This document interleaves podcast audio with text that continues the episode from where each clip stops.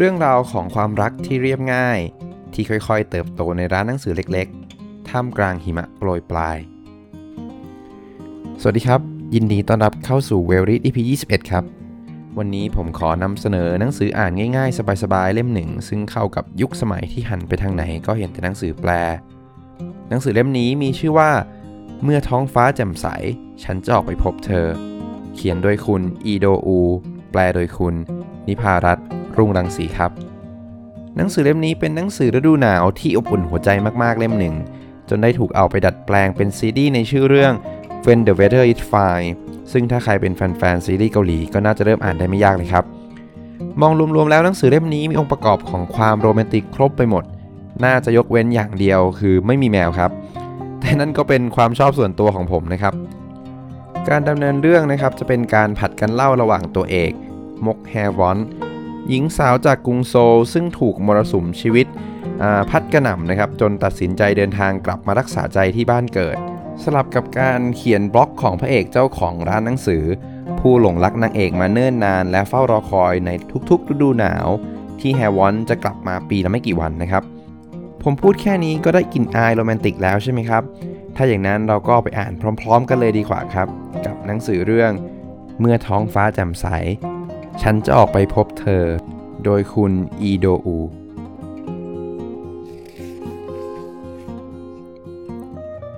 เหตุผลดีๆ เพียงหนึ่งเดียวเมื่อฤดูหนาวมาเยือนคือ ใบไม้ที่บดบังหน้าต่างของผมจะร่วงโรย และผมก็จะมองเห็นหน้าต่างฝั่งบ้านตรงข้ามของคุณ เทศกาลคริสต์มาสมาถึง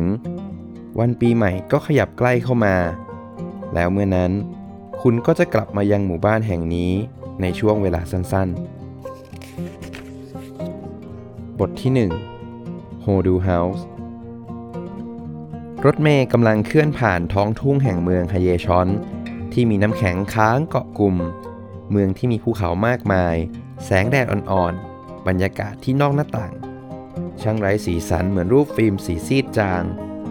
แฮวอนพิงกรอบหน้าต่างพร้อมจ้องมองโทรศัพท์มือถือก่อนจะปิดมัน ในข่าวพูดถึงการเกิดหิมะตกที่ทะเลทรายซาฮารา เนินทรายขาวโพลนที่ปรากฏในภาพข่าว ไม่สิ แม้เนินหิมะนั้นจะน่าประหลาดใจเพียงใด แต่เพราะฤดูหนาวนี้คลื่นความหนาวเย็นแปรปรวนเป็นพิเศษ ดังนั้นถึงทะเลทรายจะมีหิมะตก ก็ไม่ใช่สภาพอากาศที่แปลกประหลาดอะไร รถเมล์เคลื่อนผ่านไร่นาที่แข็งเป็นน้ำแข็ง มุ่งหน้าเข้าสู่หมู่บ้านพุกฮยอนที่คุ้นตา ก้อนมาร์ชเมลโล่สีขาวเกลือกกลิ้ง อยู่บนทุ่งนากว้างใหญ่ มันคือถังหมักฟางข้าวที่เหลือจากการเก็บเกี่ยว ว่าแต่มันเรียกว่าอะไรกันนะ เธอเคยได้ยินแต่ก็นึกไม่ออก แฮวอนลองเดาอยู่ครู่หนึ่ง ก่อนจะเลื่อนสายตาไปยังลานสเก็ตคันนาที่เห็นอยู่ไกลลิฟต์ถัดไปคือป้ายรถเมล์เมื่อไม่กี่วันก่อนเธอตื่นขึ้นมาตอนเช้ามืด แฮวอนแทบจะระเบิดเสียงร้องไห้ออกมาในทันที การโศกเศร้าอย่างไร้เหตุผล หรือการระเบิดเสียงร้องไห้ออกมาไม่ใช่เรื่องที่ดีแต่เธอก็ไม่ชอบเลย เพราะการรู้สึกอ่อนไหวกลางดึกเป็นหลักฐานของความอ่อนแอ ไม่สิ เธอผิดที่เรียกมันว่าการโศกเศร้าอย่างไร้เหตุผล หากลองทาบมือที่อกแล้วล้วงเข้าไปในใจของเธอ อันที่จริง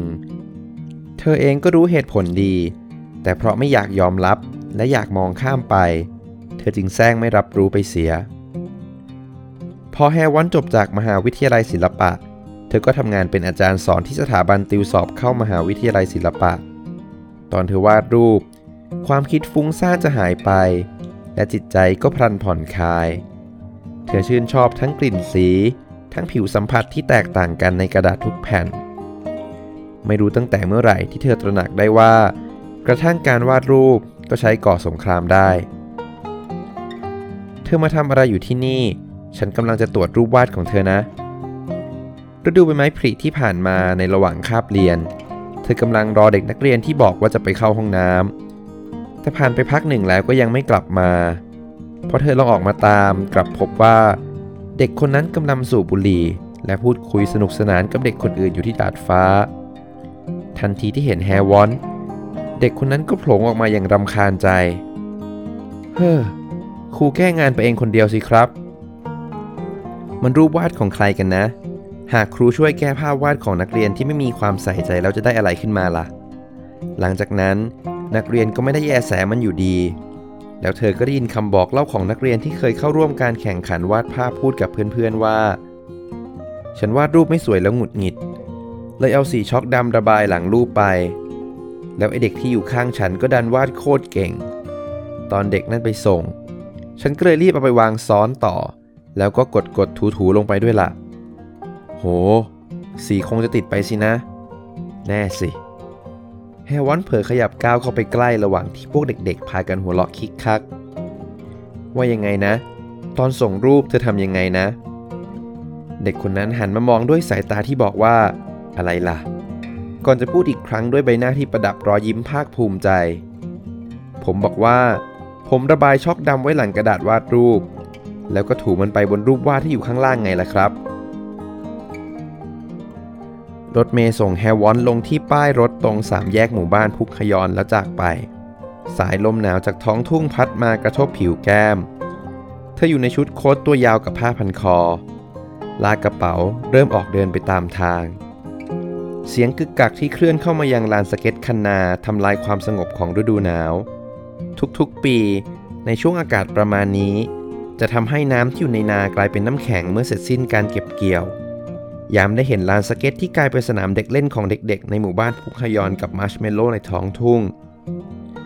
เธอถึงรู้สึกว่าในที่สุด ตัวเองก็กลับมาถึงแล้ว จากสามแยกข้ามผ่านเนินขึ้นไป เธอหยุดฝีเท้าลงตรงร้านแรกที่มองเห็น ร้านหนังสือกู๊ดไนท์ แม้ว่าบ้านโบราณเก่าแก่แห่งนั้น อยู่ในหมู่บ้านมานมนาน แต่ป้ายชื่อแปลกตาที่แขวนอยู่กับดึงดูดสายตาเธอไว้ มันเป็นบ้านที่คู่สามีภรรยาสูงวัยเคยอาศัยอยู่ นี่คงจะเปลี่ยนเจ้าของแล้วสินะ ร้านหนังสือในชนบทเนี่ยนะ กุญแจสายยูคล้องอยู่ที่ประตูบานเลื่อนแฮวอนจ้องมองด้านในที่มืดสนิทผ่านช่องหน้าต่างลายตารางของร้านหนังสือ แสงแดดอ่อนๆ ที่ลอดผ่านบานหน้าต่างเผยให้เห็นเขาโครงชั้นหนังสือกับโต๊ะตัวยาว ถึงไม่รู้ว่าเป็นใคร แต่เธอรู้สึกว่าคนคนนี้ช่างมีความพยายามที่ดีเสียจริง กระทั่งร้านหนังสืออิสระในโซยังอยู่ไม่รอด ถึงแม้จะมีร้านหนังสืออิสระขนาดเล็กที่เหมือนเป็นตลาดเฉพาะกลุ่มอยู่ปละปลาย แต่ความเหนื่อยยากของคนที่ดำเนินกิจการไม่มีทางเล็กน้อยเหมือนขนาดร้าน แม้จะคิดว่าคงไปต่ออีกไม่ได้นานนักหรอก แต่ไม่รู้ทำไมเธอถึงเกลียดตัวเองที่คาดการไปก่อนล่วงหน้าแล้ว แฮวอนปัดผมยุ่งเหยิง แล้วเดินขึ้นไปบนเนินเขา ผู้หญิงที่ลากกระเป๋าเดินทางใบใหญ่ และสะพายกระเป๋าผ้าไว้ที่ไหล่เดินมาตามทาง มกแฮวอนชั่วขณะนั้นอึนซอบพลันเสียศูนย์และต้องหลบอยู่ตรงขอบลานสเก็ตอย่างตื่นตกใจ เขาหลับตาลงและลืมตาขึ้นมาอีกรอบก็เป็นเธออยู่ดี เขาคิดว่าปีนี้เธอจะไม่กลับมาแล้วเสียอีก คุณอาไม่เล่นแล้วหรอครับ ซึงโฮเดินเหมือนถลายลื่นบนลานน้ำแข็ง แล้วเขาก็ตามมาหยุดยืนข้างๆ เปล่า มีคนเดินผ่านไปน่ะ ใครหรอครับอึนซอบก้มลงมองเด็กน้อย เพราะจับมือสอนกันมาหลายวัน ถึงจะเป็นเด็กที่ค่อนข้างไม่ถนัดเรื่องกีฬา แต่ตอนนี้ก็เล่นสเก็ตเป็นแล้ว เพื่อนเก่าน่ะ เพื่อนหรอ เอาล่ะ มาเล่นอีกรอบกันเถอะ อึนซอบตบเบาๆ ลงบนหมวกกันน็อกของซึงโฮ ซึ่งสวมทับหมวกไหมพรมและพักล่างเล็กๆ ไปบนลานน้ำแข็ง ซึ่งโฮตัวน้อยที่ทั้งส่วนสูงทั้งรูปร่าง ช่างไม่เข้ากับเพื่อน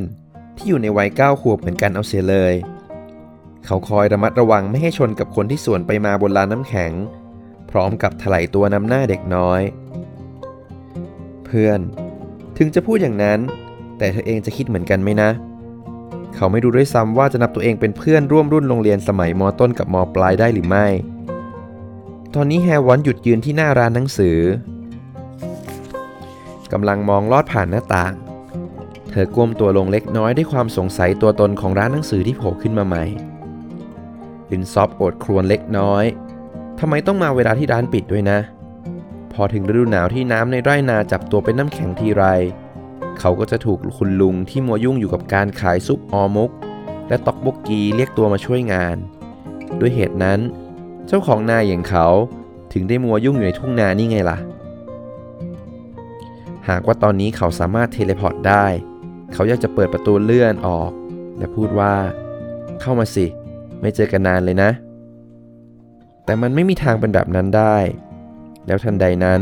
เธอก็ลากกระเป๋าเดินทางไกลออกไป บนถนนที่ทอดขึ้นไปยังโฮดูเฮาส์ยังมีหิมะที่ไม่ทันละลายลงเหลืออยู่ เกสเฮาส์อยู่ติดกับเส้นทางเล็กๆ ที่เชื่อมไปสู่ภูเขาด้านหลัง เมื่อก่อนตอนที่คุณยายเป็นคนดำเนินการ ที่แห่งนี้ชื่อว่าบ้านพักพุกฮยอน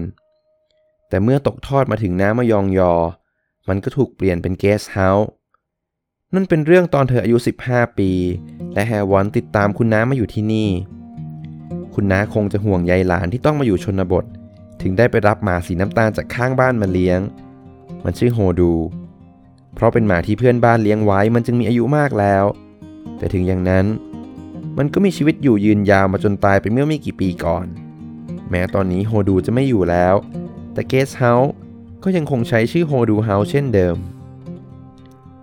น้าคะ หนูกลับมาแล้ว ระเบียงพื้นไม้ที่แข็งตัวลั่นเอียดอาร์ตกระทั่งเธอเปิดประตูเหล็กที่ติดกระจกขุ่นออก และถือกระเป๋าขึ้นไปบนชั้นสองเธอก็ยังไม่เจอตัวน้าอยู่ดี ห้องที่แฮวอนเคยใช้ตอนเด็กไม่เปลี่ยนไปเลย เตียง โต๊ะ หนังสือ ตู้ลิ้นชัก ตู้เสื้อผ้าสองประตู โซฟาสีแดงที่ได้รับเป็นของขวัญ กระทั่งข้าวของที่เธอเคยใช้เก็บรักษาเอาไว้เช่นเดิม แม้เธอจะพูดอยู่หลายครั้งว่า การคอยทำความสะอาดมันเหนื่อย เอาใส่กล่องไปเก็บไว้ในห้องเก็บของเสียก็ได้ แต่น้ากลับบอกว่า หากหลานสาวกลับมาก็คงอยากจะให้ห้องของตัวเองอยู่เหมือนเดิม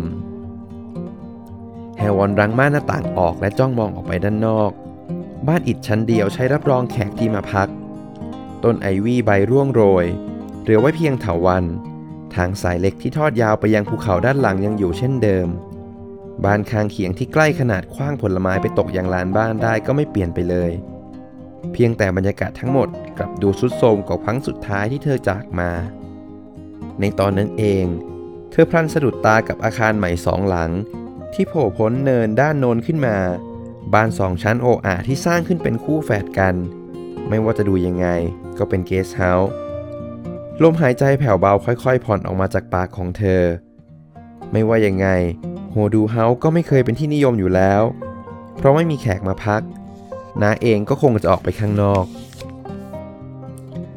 เธอค้นกาต้มน้ำในครัวออกมาชงกาแฟ รูปถ่ายของแฮวอนที่กอดโฮดูตั้งอยู่บนชั้นวางของเคาน์เตอร์ครัว นั่นเป็นตอนเธออายุ 18 ปี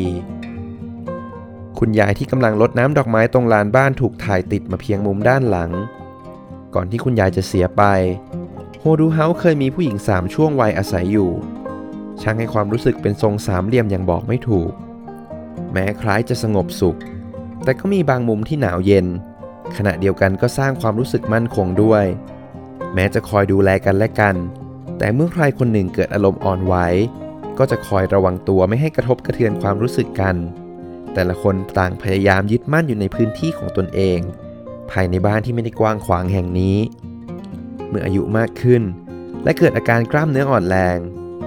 คุณยายก็เริ่มใช้กรรไกรกับหลายสิ่งหลายอย่าง เมื่อลำบากกับการแกะถุงพลาสติกที่ผูกเอาไว้แน่น ก็ตัดฉับๆด้วยกรรไกรกระทั่งเชือกมัดผักป่วยเล้ง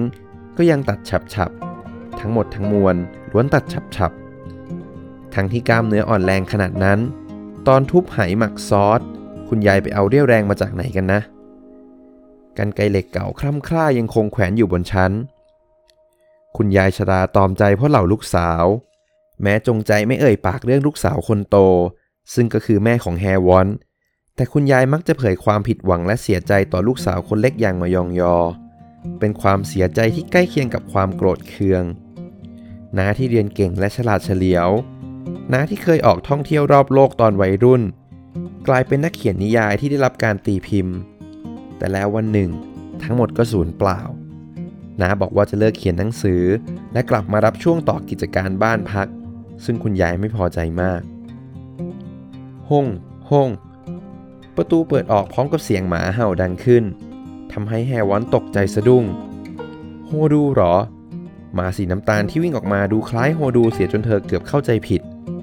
แต่มันไม่มีทางเป็นไปได้ เจ้าหมานั่นทำจมูกฟุดฟิตดมกลิ่นคนแปลกหน้า แฮวอนมาแล้วหรอ มายองยอแขวนหมวกไหมพรมไว้ตรงที่แขวนเสื้อและเดินมาที่ครัววางหม้อที่ห่อด้วยผ้าลงบนโต๊ะพร้อมกับยิ้มสดใส พิ่งมาถึงเองค่ะ เจ้านั่นใครกัน ลูกชายโฮดูน่ะ โฮดูมีลูกด้วยหรอ ก็ลูกที่มันคลอดก่อนจะมาอยู่บ้านเราไงล่ะ พอเจ้าของบ้านหลังนั้นเสีย ฉันก็เลยไปพามา เมื่อได้ยินว่าเจ้าก้อนขนสีน้ำตาลที่สำรวจจนพอใจแล้ว ก็วิ่งไปยังระเบียงนั่น เป็นลูกโฮดู เธอก็รู้สึกแปลกๆขึ้นมา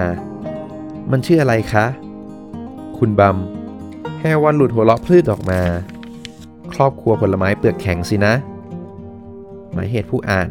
โฮดูหมายถึงวอลนัทและคุณบัมหมายถึงเกาลัด ซึ่งเป็นพืชที่มีผลเปลือกแข็งเหมือนกันครับ เจ้าหมาดูจะอายุเยอะแล้ว และขาข้างหนึ่งก็เหมือนจะไม่ค่อยดี เงาเงาๆก็เลยเอาลูกหมามาเลี้ยงนะสิ ดีใจที่มันคล้ายโฮดูนะ มายองยอตอบกลับสั้นๆ และคลายผ้าที่ห่อหม้อออก พอโฮดูจากไป น้าก็ทุกทนอยู่ช่วงหนึ่ง แต่เธอคงจะลืมช่วงเวลานั้นไปแล้ว แฮวอนจึงไม่คิดจะพูดถึงมัน เธอชี้รูปที่ตั้งอยู่บนชั้นวางแทนน้าคอยมองหน้าหนูทุกครั้งที่ล้างจานเลยเหรอเนี่ย ประทับใจจัง รูปนั้นวางอยู่ตรงนี้หรอกหรอ ไม่รู้เลยนะเนี่ย ของที่มันวางติดอยู่ที่เดิม นานไปฉันก็ไม่สังเกตเห็นแล้วล่ะ แม้แฮวอนจะเดาะลิ้น แต่ก็รู้ดีว่านั่นเป็นการทำไปโดยเปล่าประโยชน์ หนาอยู่ในชุดกางเกงทรงฮาเร็ม กับเสื้อกั๊กปุนวม และผมสีอ่อน ไร้สิ้นการจัดแต่งทรงผมใดๆถูกรวบขึ้นทำไมมองแบบนั้นล่ะ ฉันดูแก่หรือไงเออนิดนึง ก็ไม่ได้เจอกันตั้งสองปีนี่ แกเองพออายุ 30 ก็ดูเปลี่ยนไปเหมือนกันนะ หนูเป็นผู้ใหญ่แล้วยังไงล่ะ มายองยอเค้นเสียงขึ้นจมูก เธอย้ายหม้อโจ๊กไปวางบนเตาแก๊ส และแกะพายที่ห่อด้วยฟอยล์ห่ออาหารวางใส่จาน พอบอกว่าแกมา ซูจ้องเลยต้มโจกฟักทองกับอบพายแล้วให้ฉันไปเอา พอบอกไปว่า